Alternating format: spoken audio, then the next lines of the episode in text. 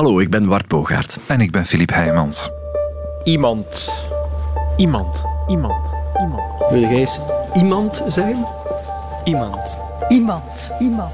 Iemand. Iemand. Iemand. Iemand. Iemand. Zeg, uh, Wart, ik moet nog eens iets vertellen. Voor we met deze podcast begonnen zijn, heb ik mij voorgenomen dat we het nooit over het laatste taboe zouden hebben. Het laatste taboe? Ja. Ik kan me dat gesprek niet herinneren, maar je gaat me nu vertellen wat het laatste taboe is, dan neem ik aan. Nee, nee, ik bedoel het anders. Ik bedoel, uh, we gaan de uitdrukking het laatste taboe niet gebruiken in ah, deze podcast. Ah, ja. zo, ja, ja. Ik bedoel, elke week zie je wel ergens een nieuw laatste taboe Ja. opduiken in de kranten en uh, wij doen daar niet aan mee. Ja, zeker niet. Eh, een beetje zoals eh, ik ben verliefd op mijn schoonbroer. Of, Ja, eh, ja, of, voilà. ik, of ik zie mijn ene kind liever dan het andere. Bijvoorbeeld, ja. Ja. Maar dus, wij gaan het niet hebben over het laatste taboe, ook al hebben we onderwerpen die daar eigenlijk perfect voor in aanmerking komen. Eh, zoals het verhaal dat ik deze week heb meegebracht, ik heb mijn kind weggegeven. Mijn naam is Barbara Kluitmans. Ik ben 66 jaar. Ik eh, ben moeder van twee kinderen. Een zoon en een dochter. En mijn zoon heb ik moeten afstaan. Ik ga u wel waarschuwen. Zoals u zich kunt voorstellen wordt dit geen vrolijk verhaal. Niet luchtig, niet happy, integendeel. Maar om u wat door die ellende heen te helpen, ga ik even tegen alle regels in. Ik ga u alvast de conclusie van het hele verhaal laten horen. Ik had het nooit willen missen. Om maar aan te tonen dat ook zulke tegenslagen te overleven vallen. Door dat alles ben ik geworden wie ik nu ben. En ik ben trots op mezelf. Ik heb geknokt voor mijn leven. En eh, ja, daar ben ik blij mee dat ik dat heb kunnen doen. Hou dat dus in het achterhoofd. Maar terug nu naar Barbara Kluitmans, geboren in 1949 in Geldrop, in het zuiden van Nederland. Ik ben het enigst meisje. Ik heb drie broers boven mij en eentje onder mij. Een van die broers had het syndroom van Down. En dat was niet alles. Mijn moeder was ziek, had MS en is op jonge leeftijd gestorven. Zij is gestorven toen ik 16 was. Barbara nam de taak van haar moeder over als enige dochter. Ze deed het huishouden en ging nauwelijks naar school. Er was ook helemaal geen controle op. Dat neemt ze haar vader ook niet kwalijk. Zo ging het nu eenmaal. En Barbara noemt zichzelf het onderdanige type. Iemand die graag ten dienste staat van andere mensen. En dat was ook zo in de relatie met haar vriendje. Hij kon komen wanneer hij wil, hij kon weggaan wanneer hij wilde.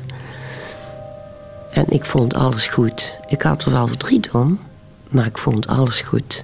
Want ik was verliefd en ik hield van hem en ik wilde per se met hem verder. Na de dood van haar moeder liep Barbara een paar keer van huis weg.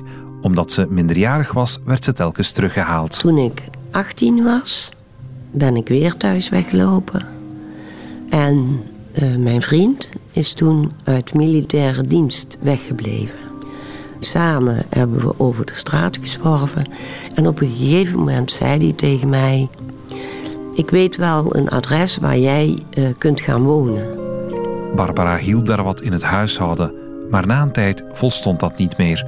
Het koppel bij wie ze woonde wilde dat ze ging werken. Ik zeg, nou, ik wil wel gaan werken, maar het enige wat ik kan is poetsen. Nee, nee, nee, en daar verdien je niks mee.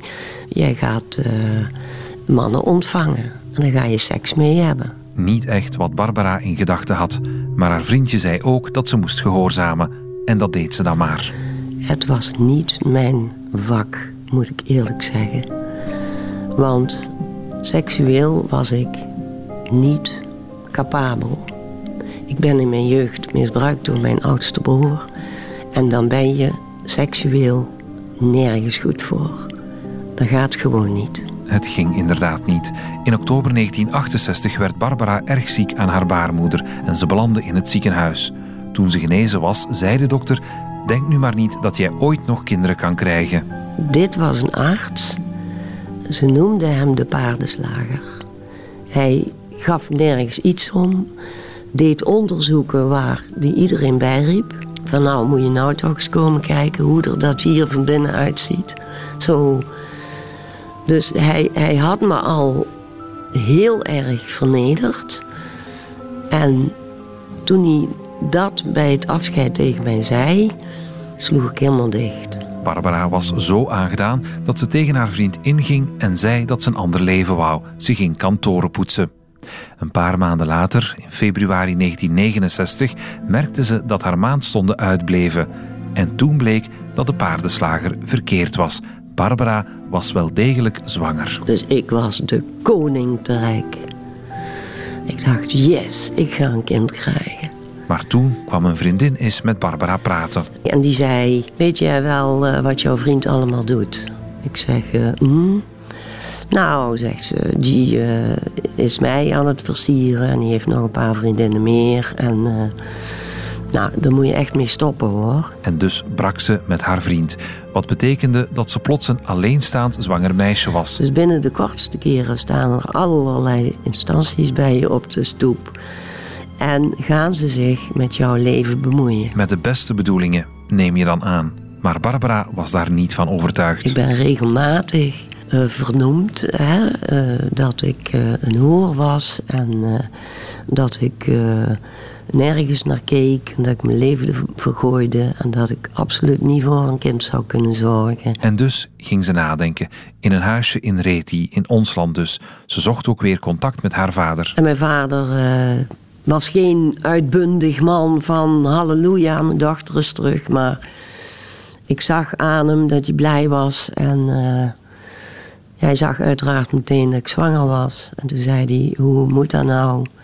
En wat ga je doen? En uh, je kunt hier komen. Maar eigenlijk ging dat niet, dacht Barbara. Haar vader had al genoeg aan zijn hoofd. En op hulp van de overheid moest ze ook niet echt rekenen. Toen, net nog in 69, was er geen sociale uitkering voor alleenstaande of voor gescheiden mensen. Dat is in 1970 allemaal op poten gezet. Appartement voor alleenstaanden bestond al helemaal niet. Het was helemaal taboe, sowieso. Wat moest ze dan wel doen? Het kind in haar eentje opvoeden? Nou, toen ben ik uh, op mijn lievelingsplekje in de bossen gaan zitten. Met een blad papier. Ik heb in het midden een streep gezet, van boven naar beneden. En aan de linkerkant geschreven wat mijn kindje nodig zou hebben in het leven. En aan de rechterkant wat ik het kindje zou kunnen bieden. En uh, de linkerkant was nogal eens gauw helemaal volgeschreven.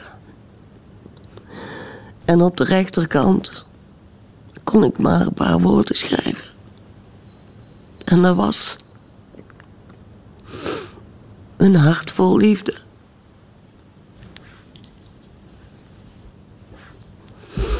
En toen was het voor mij duidelijk dat ik niet voor mijn kindje zou kunnen zorgen. Dus heb ik op dat moment op mijn mooie plekje in het bos het besluit genomen dat ik mijn kindje zou afstaan. En heb op dat moment in gedachten de navelstreng doorgeknipt. Een dag na haar 20ste verjaardag, op 4 oktober 1969, stapte Barbara Huizen de Bocht binnen, in Goorle. Stond ook wel bekend als Huizen meisjes uit de bocht gevlogen. Barbara vond het er verschrikkelijk. Allemaal meisjes, hoogzwanger, die hun kindje gingen afstaan. Die door de nonnen behandeld werden als vaatdoeken. Je werd uitgescholden. We moesten voor straf babykleertjes maken. We konden geen, mochten geen moment ziek zijn of moe of... Nee, we werden gestraft. Huizen de Bocht bestaat vandaag trouwens nog altijd. Het is door missiezusters opgericht in 1945. De oorlog in Europa was voorbij. De bedoeling was om meisjes op te vangen die zwanger waren geraakt door een Duitse of geallieerde soldaat. De feestvreugde duurde tot diep in de nacht. En de volgende, en de volgende. Het beeld van zulke tehuizen kennen we uit films als Little Black Spiders, Philomena of The Madeleine Sisters. Hardvochtige nonnen die gevallen meisjes mishandelen. Over Huizen de Bocht in die periode vallen geen rapporten te vinden. Wel een paar getuigenissen met soortgelijke verhalen. Die komen ook overeen met het maatschappijbeeld dat in die tijd nog altijd bestond ongehuwde moeders waren zondig. Wij waren heel zondig. En er waren heel veel hele jonge meisjes. 13 jaar, 14 jaar, 15 jaar.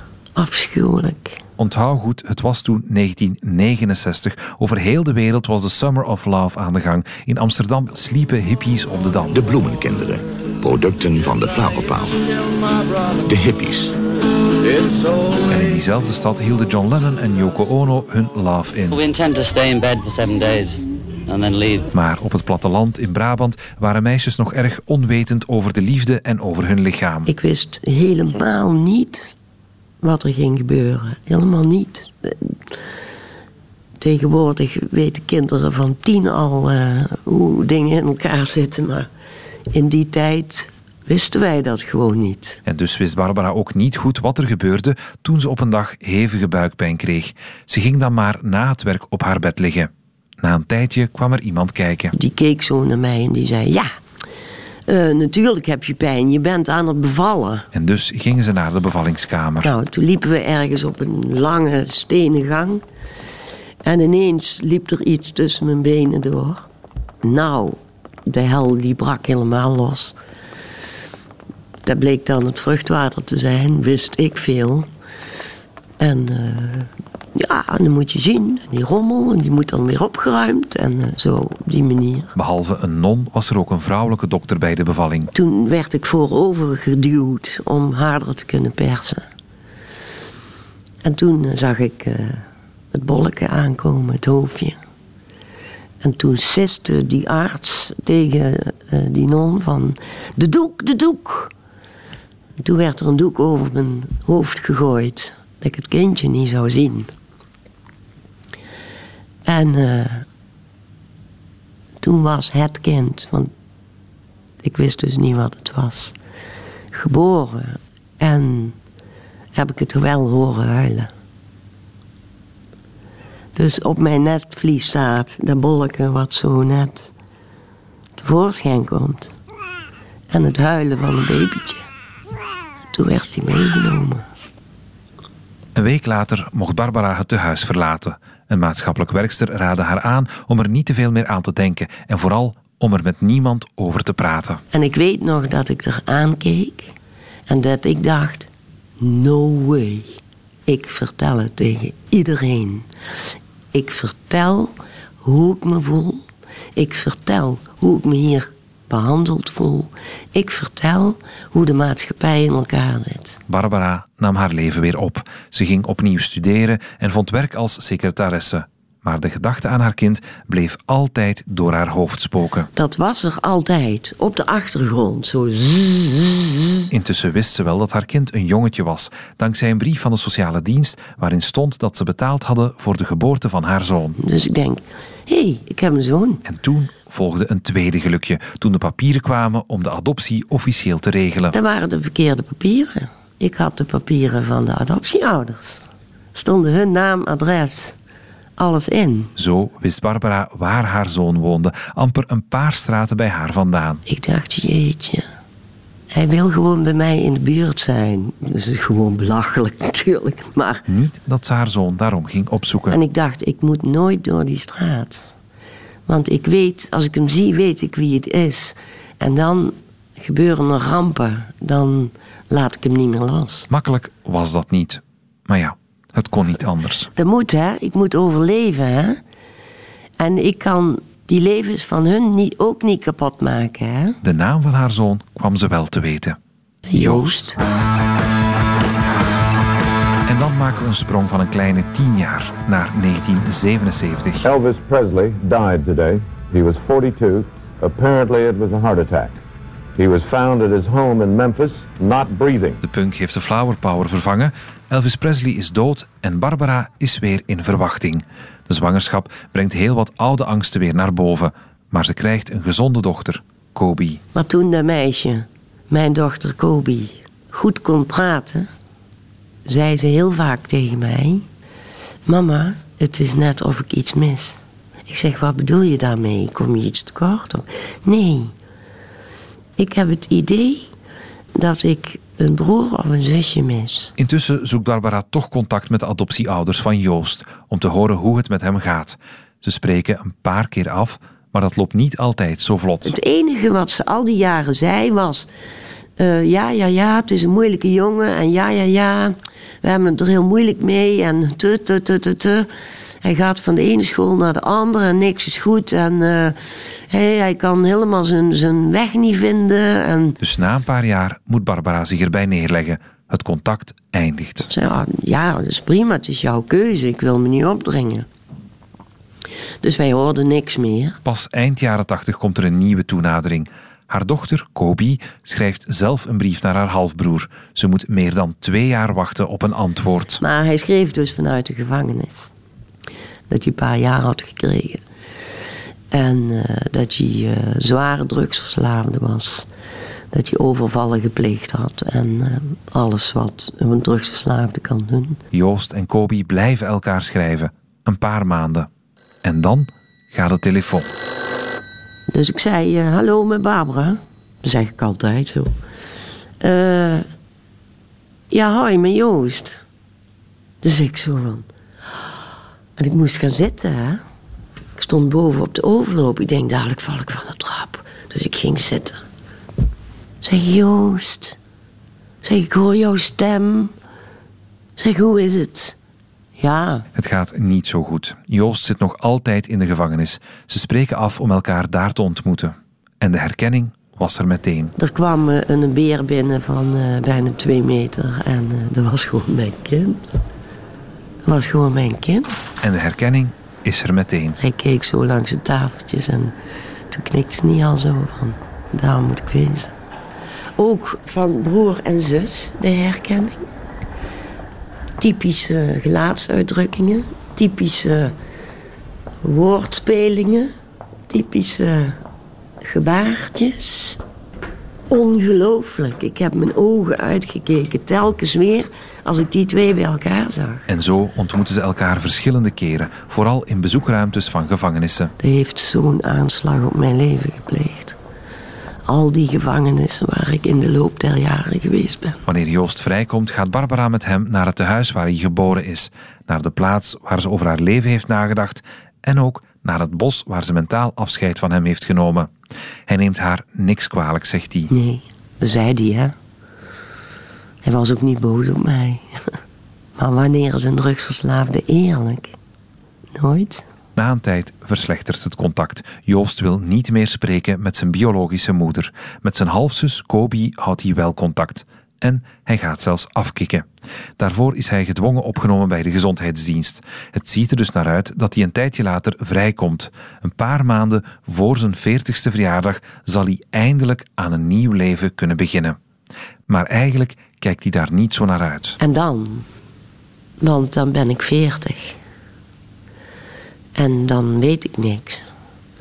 En ik heb nooit gewerkt en ik heb geen opleiding. En wat moet ik dan? En waar houdt het leven nou in? Gevoelens die Barbara wel begrijpt. In feite is het een puber, maar hij zit in een mannenlichaam.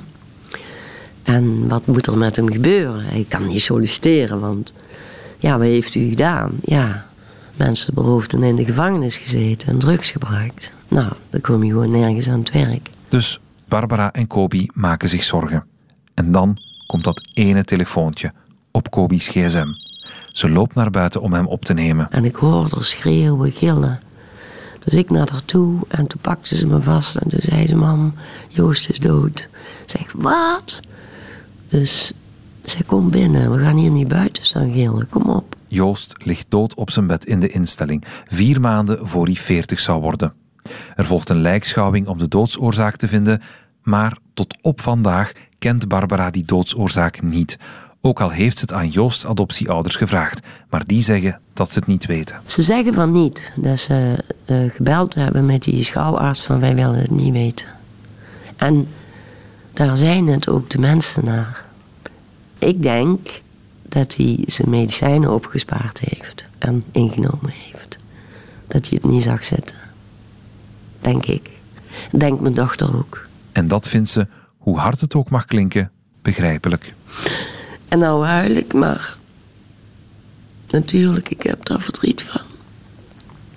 Maar ik ben blij voor Joost dat hij dood is. Nee, dat is niet hard. Dat is omdat ik van hem hou. Hij kon het leven niet aan. Hij kon het leven niet aan. Hoe dat komt? Barbara weet het ook niet zeker. Joost was wel hyperactief, vermoedt ze. Ja, dat denk ik. En ja, zijn ouders wilden nooit met hem eh, dat hij getest zou worden of onderzoek. Of, eh, want iedereen kijkt al van, nou doen ze het wel goed met een geadopteerd kind. En eh, dan heb je dit ook nog, hè, dat je dan ook nog een probleemkind. Bij de crematie mag Barbara niet aanwezig zijn. Ze weet ook nog altijd niet waar zijn as begraven of uitgestrooid is.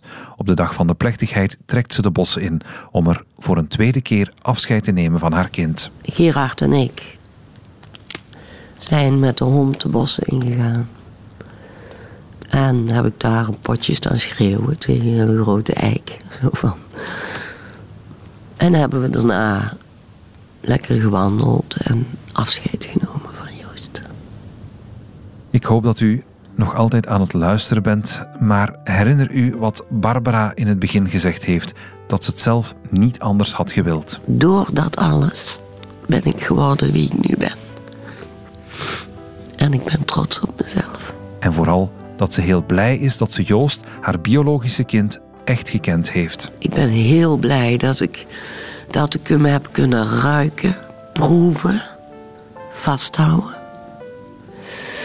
Ja, daar ben ik heel blij mee. Ook al heeft ze hem dan nooit kunnen opvoeden, ook al heeft ze de opoffering gedaan om hem af te staan. Ik vind opoffering een beetje een uh, zwaar woord, maar uh, ja, in mijn geval in ieder geval. En wat ik van heel veel vrouwen hoor, is het, is het liefde.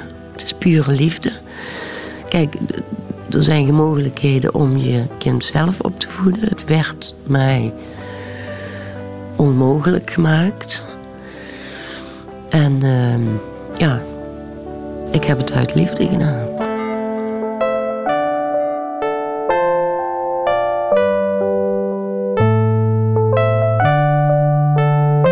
Kluitmans wil nu vrouwen helpen die in dezelfde situatie zitten als zij. Vrouwen die hun kind ooit hebben afgestaan en daar nog altijd mee worstelen. Daarom heeft ze onlangs een stichting opgericht, de Nederlandse Afstandsmoeder. Meer info daarover vind je op onze website radio1.be. Dank ook aan het steunpunt Adoptie en aan Ansatz der Machine voor de muziek. Deze iemand is een productie van Radio 1 en werd gemaakt door Wart Bogaert en door mezelf, Filip Heijmans. En volgende week hebben we iemand anders carjackings, bankovervallen, postovervallen. We hebben geschoten met een machinegeweer, Heckler en Koch. We staken auto's in brand. We sloegen mensen voor geld in elkaar. Uh, we verkochten drugs. Uh, het kon gewoon niet op. Mensen hebben gewoon schrik van mij. Ik ben gewoon een andere persoon, maar niemand gelooft in mij. En dan roep ik heel luid, drie of vier keer na elkaar. Ik roep echt letterlijk de frustraties eruit. Ik sla mijn handen in de lucht en ik roep: Wauw, is dat nu mogelijk? En in afwachting daarvan kun je altijd reageren of tips sturen naar iemand@radio1.be.